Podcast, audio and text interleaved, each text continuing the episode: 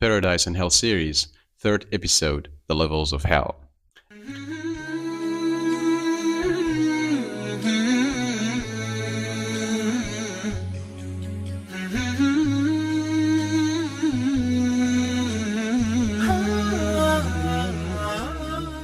Assalamu alaikum wa rahmatullahi wa barakatuh.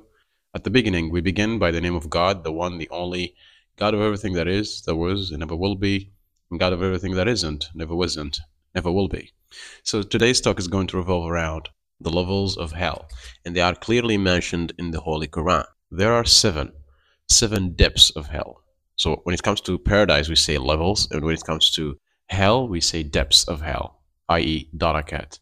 So it is said that both paradise and hell have levels. But as for the depths of hell, they are up down. The lower the level in hell, the greater intensity in heat. Everything about hell is unpalatable, but the lower level is definitely the worst. And Allah the Almighty allocated that level to the hypocrites. And I think you and I know both who the hypocrites are and what they can do. And wallahi, by the name of the Lord, they deserve it. It is reported from some of our pious predecessors that that some sinners among the monotheists will enter hell. Yeah, why are you shocked? Because really some of the Muslims will enter hell for a temporary time, God forbid. So those will inhabit the first level of hell. And there is something that I would like to tell you. God will forgive everything that is between you and Him, except for shirk, except for associating idols or any kind of deity with Him.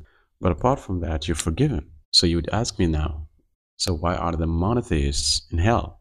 To answer you, they are in hell because of they have issues with people. Allah the Just forgives everything between you and Him, but He doesn't forgive what is between you and another servant of His.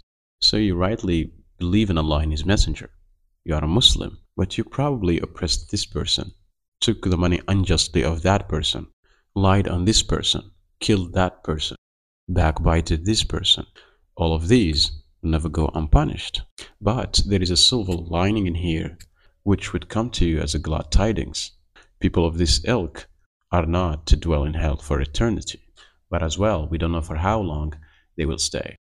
But those who chose to reject Allah, I mean the polytheists, they will dwell in the other levels for eternity. Just let's process this term eternity. Being punished for good, a punishment with no end, this really makes me shake on my boots. It's really horrifying just imagining it. This really has to be considered as a catalyst that helps in double checking our actions on a daily basis. And from now on, we should really monitor every single thing we do and we say. Do you know that the hell speaks? Allah told us about hell that it would speak. And as it was brought on the day of judgment, it would say, Where are the sinners? Where are the sinners? Where are those who wrong themselves? Where are those who proclaim deism? Where are those who challenged the Lord? So it has as well gates. It was reported that there are seven gates, one above the other, and all of them will be filled. The first one will be filled, the second, the third, till every single one of them.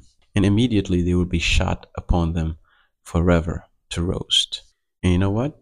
People there will be permanently cursing each other especially those who will come and see other people who are before them, and they would accuse them of being the cause of them being there in the first place. Can you just imagine the scene? Some cursing Pharaoh, other cursing Haman, other cursing any prominent wrongdoer that we know of. But for what use? The game is over already. Let's now talk about the keepers of hell. Are they people who we can bribe, or they are people who fall prey for human emotions? Not at all. These are the keepers of hell strong, merciless angels that Allah has mentioned them by number in the Quran, the number 19. The mentioning of the number was a kind of test for those who disbelieve. سأصليه سقر وما أدراك ما سقر لا تبقي ولا تذر لواحة للبشر عليها تسعة عشر When they heard the verse, they said, oh, so they are just 19 not knowing that just one angel can do away with us all. So a lot of scholars, when it comes to the number 19, they said that Allah mentioned 19, but he hasn't mentioned 19 of what? 1900, 19,000, 19 million. So, and it could be just 19. That's why Allah said it's a test for those who do not believe, and Allah knows best. So this is all, and may Allah's peace and blessings be upon you all.